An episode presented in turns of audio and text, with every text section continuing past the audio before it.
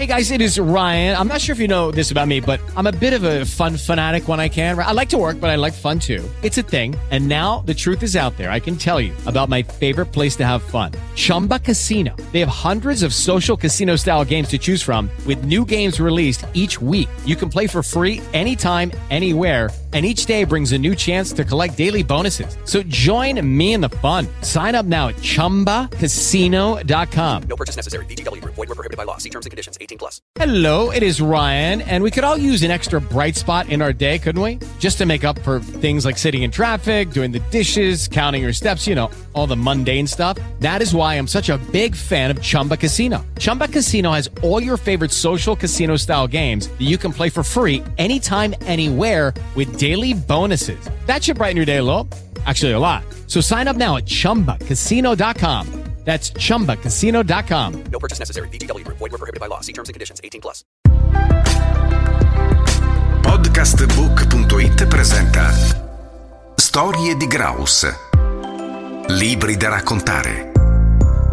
Ben ritrovati cari amici di podcastbook.it, ancora storie di Graus, ancora libri da raccontare. Oggi è la volta di incontrare gli autunni di Terradura di Alessandro Faino che ho qui con me. Ciao Alessandro. Salve, ciao Ivan e ciao e salve a tutti gli ascoltatori. Allora, voliamo nel Cilento così finemente raccontato nel tuo libro dove possiamo trovare oltre mezzo secolo di vita raccontato a sua volta, giusto? E così, Gli autunni di Terradura è un romanzo che si può definire storico perché è impiantato su 60-70 anni di storia italiana in un angolo campano, salernitano che è il Cilento e nel quale personaggi, in particolare Gerardo Savino, il personaggio chiave della, della storia del romanzo, vive situazioni attraverso quindi viaggi e attraverso ritorni nel Cilento e intorno a questa persona tutta da scoprire, questo, questo personaggio persona si intrecciano amori familiari, amori sentimentali e un amore che aleggia sopra tutta la storia che è quello, come dire, l'amore per la vita, affrontare nella vita i suoi aspetti più dolorosi. Sì, devo dire che hai toccato il tema dell'amore guardandolo da sfumature diverse. Devo anche riconoscere che hai avuto un grande tatto nella scrittura e il fatto che sia ambientato in quei territori così belli del Cilento, secondo me fa sentire proprio un po' il profumo di una cultura che è stata e che radicata ha portato il protagonista, quindi Gerardo Savino, a fare un percorso di vita così trasversale tra l'amore per la cultura, tra il rispetto che ha avuto per se stesso e per le persone che in qualche modo lo hanno accompagnato in questo percorso di vita e soprattutto hai, secondo me, celebrato l'amore, quello vero, quello che ti accompagna per una vita. Però lo lascio raccontare a te. Sì, intanto grazie Ivan per questa lettura eh, critica e che accolgo con piacere. Questo romanzo viene dopo altre produzioni letterarie, per cui io mi definisco un appassionato, uno scrittore, come dire, per passione passione, ma credo che sia per tutti così anche per i professionisti. Quindi il romanzo è anche l'evoluzione di un pensiero filosofico sulla vita e sull'amore. In questo romanzo in particolare vi è un amore che, come definiscono i greci, è un amore erotico, cioè quello che naturalmente attrae un uomo e una donna, che è vagheggiato, è un amore che, come dire, potremmo dire, ma raggiunge la sua massima espressione perché senza dare anticipazioni, per gran parte del romanzo è un amore vagheggiato, immaginato immaginato, un amore fatto di eh, rinunce e delusioni ma intorno vi è l'amore familiare che ho cercato di descrivere nella sua parte più gentile. Perché Ivan, io immagino la mia letteratura in questa maniera, la vita è dolorosa indipendentemente dal tono aggressivo che può dare un narratore. Normalmente una poesia può essere dolcissima nella scrittura e parlare di una guerra, della guerra israelo-palestinese o di quella fra russi e ucraini. Amo questo tipo di scrittura e Gerardo Savino, a mio modo di vedere, è il tentativo tentativo di inserire nella letteratura un personaggio che è complicato dentro di sé, complesso, che ha, fa un viaggio come Ulisse alla ricerca di se stesso, della sua Itaca, ma che poi agisce nei suoi vari incontri e tu conosci la storia, la gentilezza, la gentilezza che è il, lo stupore di fronte all'amicizia e all'amore. Questo è il tentativo critico letterario che posso fare al romanzo, che poi è molto pratico perché si svolge attraverso gli studi universitari di un ragazzo che viene dalla provincia, che scopre Salerno e la sua metropoli e poi per il quale la vita si aprirà a viaggi e a conoscenze e amori che i lettori potranno scoprire. Però la parola è gentilezza, cioè questo tatto che tu mi riconosci, credo sia un metodo per affrontare la realtà. Durezza, che descrive durezza, non è il mio stile. Si può descrivere gentilmente il dolore e dolorosamente la gioia. Ecco, questo ossimoro letterario è un po' mia, il mio tratto di scrittore. All'interno del libro c'è anche una uh, spiccata attenzione verso la spiritualità, verso la religione. C'è un personaggio che trasversalmente ha accompagnato la vita di Gerardo. Lo vuoi raccontare tu? Eh, immagino che ci riferiamo a Don Rocco Pestina. Io ho vissuto e vivo in qualche maniera il mondo cattolico, il mondo ecclesiale e sono sempre rimasto affascinato dal limite e dalla grandezza di chi si consacra. Cioè la mia non è mai una lettura di esaltazione, anche alla mia età sono grandicello, né però come dire di condanna fredda, perché c'è un tratto della vita religiosa che io considero interessante filosoficamente, che la solitudine. E allora altro tentativo letterario era quello di dare voce a un mentore, a una persona tribolata, quale Don Rocco, nella sua vita che è descritta ampiamente nel romanzo, che incontra un'altra anima nobile. Cosa può succedere quando si incontrano due anime nobili? A volte succede qualcosa che non deve succedere, come un'inclinazione erotica che condanniamo, ma può esserci un amore che sfiora la morbosità ma rimane nell'alveo della contemplazione della bellezza del della cultura. E lui è questo mentore che è mentore fino a un certo punto, perché a un punto del romanzo, quasi un giro di boa, è il ragazzo, ora adulto, insegnante di lettere, che in qualche maniera diventa mentore del suo mentore. E io credo che questo sia il messaggio altro che dà il libro Oltre l'amore, cioè il messaggio della pedagogia, dell'educazione. Si diventa se stessi e solo allora si è in grado di aiutare gli altri a diventare quel che sono. Don Rocco Pestina nel mio intento letterario è questa persona e credo che ogni istituzione, ogni professionista, ma direi ogni uomo di buona volontà, mamma, papà, qualunque sia il suo credo, debba essere questo, un accettatore della, del non senso della vita, ma che dà un senso soprattutto alle persone che gli sono affidate.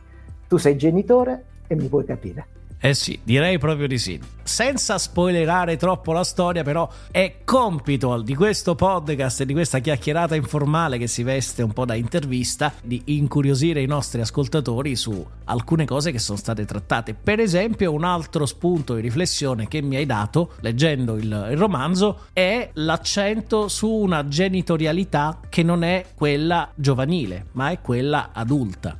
Esatto, questo è un altro momento di invenzione letteraria, perché poiché le storie non sono autobiografiche, ma ormai diventano nei miei romanzi, man mano che li scrivo, sempre più creazioni, invenzioni, io ho immaginato proprio questo, un Cilento del, durante la seconda guerra mondiale, una zitella e un mandriano che si incontrano alla fontana e che vengono a nozze, lei quarantenne, lui cinquantenne, c'è questo miracolo della vita. Immaginiamo una donna di 40 anni nel 43, un maschio, peraltro mandriano e cosa può venire fuori? Può venire fuori solamente una creatura straordinaria nella sua fragilità. Quindi questa maternità e paternità di Titina Tedesco e del papà, quindi di Donato Salino, sono il primum movens di una serie di coincidenze miracolose per cui questo bambino nasce miracolosamente, sopravvive miracolosamente a un'infanzia caratterizzata da alcune malattie, da una caduta che lo segna per la vita con una cicatrice, un naso in qualche maniera storto ma è da qui, da questo dolore, da questo stigma giovanile che Gerardo trae, grazie anche all'azione del suo mentore, Don Rocco Pestina, quella forza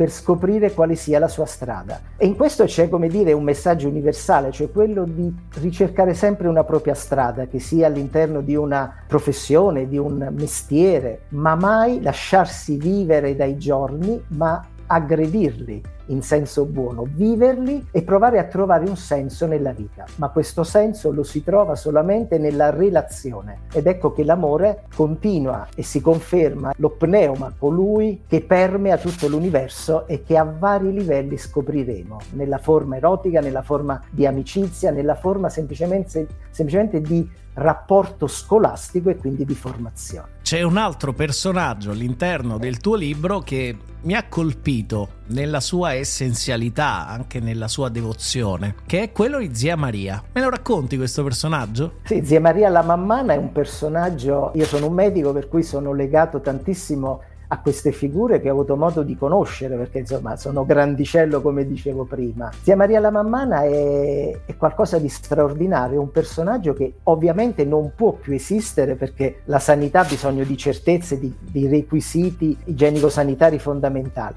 ma è quella persona che ha svolto e che svolge ancora in alcune culture il ruolo maieutico in senso stretto cioè tira proprio fuori la vita dal grembo delle madri. Ed è questa zitella che poi invecchierà con la sorella, quindi con la mamma di Gerardo, che però rappresenta un riferimento istituzionale, vorrei buttarla così, un po' come San Giovanni Battista che precede poi la venuta di, di, di Gesù, cioè questo, questo indicatore di, di speranza che si affianca alla mamma tutta la vita e ha un ruolo fondamentale sia nella parte, come dire, del parto del bambino, che chiaramente è avvenuto in casa, e sia nell'assistenza degli anni più difficili, quelli in cui il bambino rischia di morire di difterite, va in un coma leggero, ma comunque uno stato, una perdita di coscienza dopo una rovinosa caduta, in qualche maniera è colei che per prima regala al nipote un regalo, quindi un dono, quando il ragazzo si laurea in lettere antiche, in lettere classiche all'università, grande, mitica Università di Napoli, però nella sezione della città ippocratica, cioè della mia Salerno. Ancora una curiosità, te lo devo chiedere perché l'ho notato e poi magari sono stato distratto e quindi in quel caso lì puoi bacchettarmi ufficialmente, però la Mariella Capuano l'hai scritta in tutto il libro come Mariella Capuano solo verso la parte finale del libro ti sei lasciato andare ad una Mariella senza il cognome. Perché? Perché Mariella Capuano è la compagna di banco che lui non ha avuto perché in qualche maniera erano classi maschili e femminili, il cui nome e cognome rappresentano l'immaginazione del primo amore, lo stupore. E quindi è Mariella Capuano perché quegli occhi azzurri, quei capelli biondi in un corpo magro, un corpo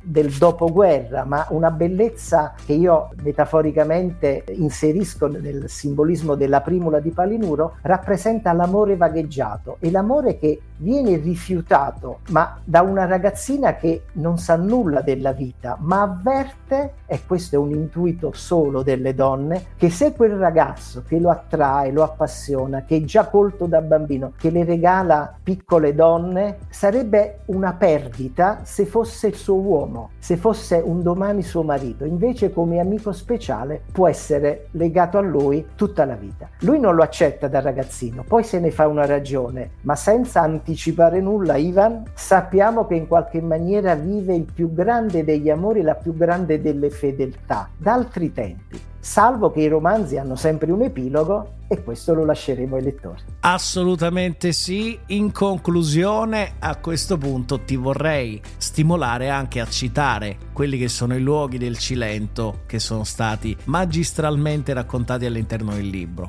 La città in cui nasce e vive la sua infanzia è Torre Orsaia, una cittadina di 3-4 mila abitanti che mi ha, come dire, suggestionato perché non è sul mare, ma domina il mare, il mare di Maratea, il mare di Camerota di Palinuro. Vi è però un luogo il cui nome può sembrare immaginario e può sembrare simbolico e che è dentro il titolo Terra Dura che in realtà è il luogo dove si compiono i dolori e gli amori più importanti del romanzo. Terradura esiste realmente, è una delle piccole frazioni collinari della nostra Ascea, quindi questa località cilentana, ed è il luogo centrale del romanzo, ma altre città saranno attraversate dalla narrazione, Vallo della Lucania, e poi chiaramente vi è la descrizione di tanti posti e di quel mare, quel meraviglioso mare che nella copertina è rappresentata come, eh, Capo Palinuro in cui ancora ci emozioniamo bagnandoci in quelle acque, immaginandole, sapendo che lì è passato Ulisse, dove è venuto a morte il suo nocchiero Palinuro e capiamo che la mitologia in realtà è molto più reale di tante cose della vita moderna, perché quel romanzo,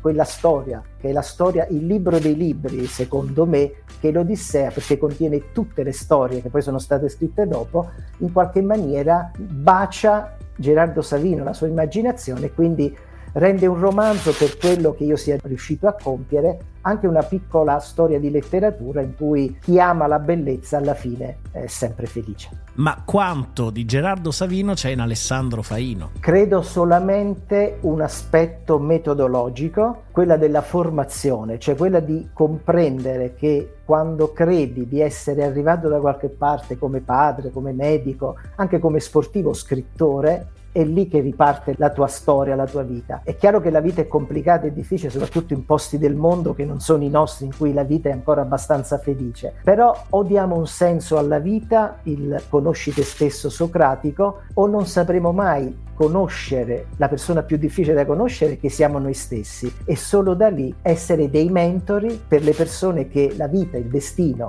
e l'amore ci affidano quotidianamente. Adesso ci riferiamo per un attimo ai nostri ascoltatori, ma perché dovrebbero acquistare gli autunni di Terradura? È una bella domanda perché io sono ancora, caro Ivan, intimidito da questa parte che però è tanto importante. Io vi dico questo, io vi invito a leggerlo perché per 13 mesi ho lavorato e ho immaginato di far conoscere questa storia a quante più persone possibile. Compratelo o comunque acquisitelo per l'entusiasmo che io ho ancora per tutti i libri che ho scritto, anche quelli pubblicati 14 anni fa, che amo come i miei tre figli, chiaramente in una maniera metaforicamente diversa, ma questo in particolare perché ogni ultimo romanzo, come ogni ultima canzone, ogni ultimo gol durante una partita di calcio, segna un punto di arrivo, ma anche un punto di partenza. E poi perché io sono meridionale, vivo in Puglia ma sono salernitano e vi dico che quei posti sono meravigliosi perché Velia, l'antica Elea, Parmenide, Zenone sono di un'attualità incredibile. Oggi parliamo ancora di essere e di non essere e i miei romanzi, questo in particolare, hanno sempre delle pesanti,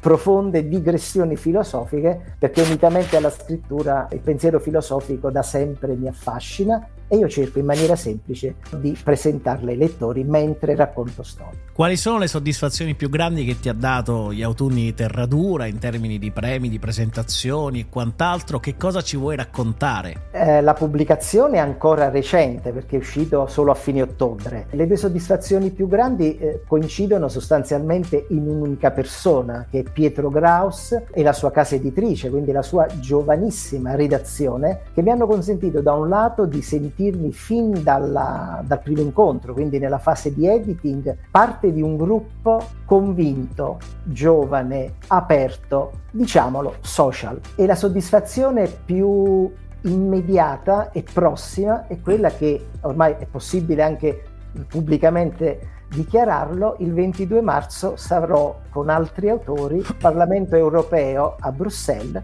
a presentare la mia creatura, gli autunni di Terradura. Quindi incrociamo l'incrociabile per questa bella esperienza che sicuramente vivrai a Bruxelles. Detto questo, caro Alessandro, io ti ringrazio per questo tempo che mi hai dedicato e per avermi dato l'opportunità di parlare, di raccontare ai nostri amici degli autunni di Terradura. Grazie Alessandro. Grazie a te e al, alle tue attività meravigliose di comunicazione culturali e libri in particolare. Grazie. Abbiamo avuto con noi Alessandro Faino che ha scritto un libro bellissimo, 270 pagine da leggere con grande attenzione perché saranno pagine che arricchiranno la vostra vita, Gli autunni di Terradura di Graus Edizioni. Podcastbook.it ha presentato Storie di Graus. Libri da raccontare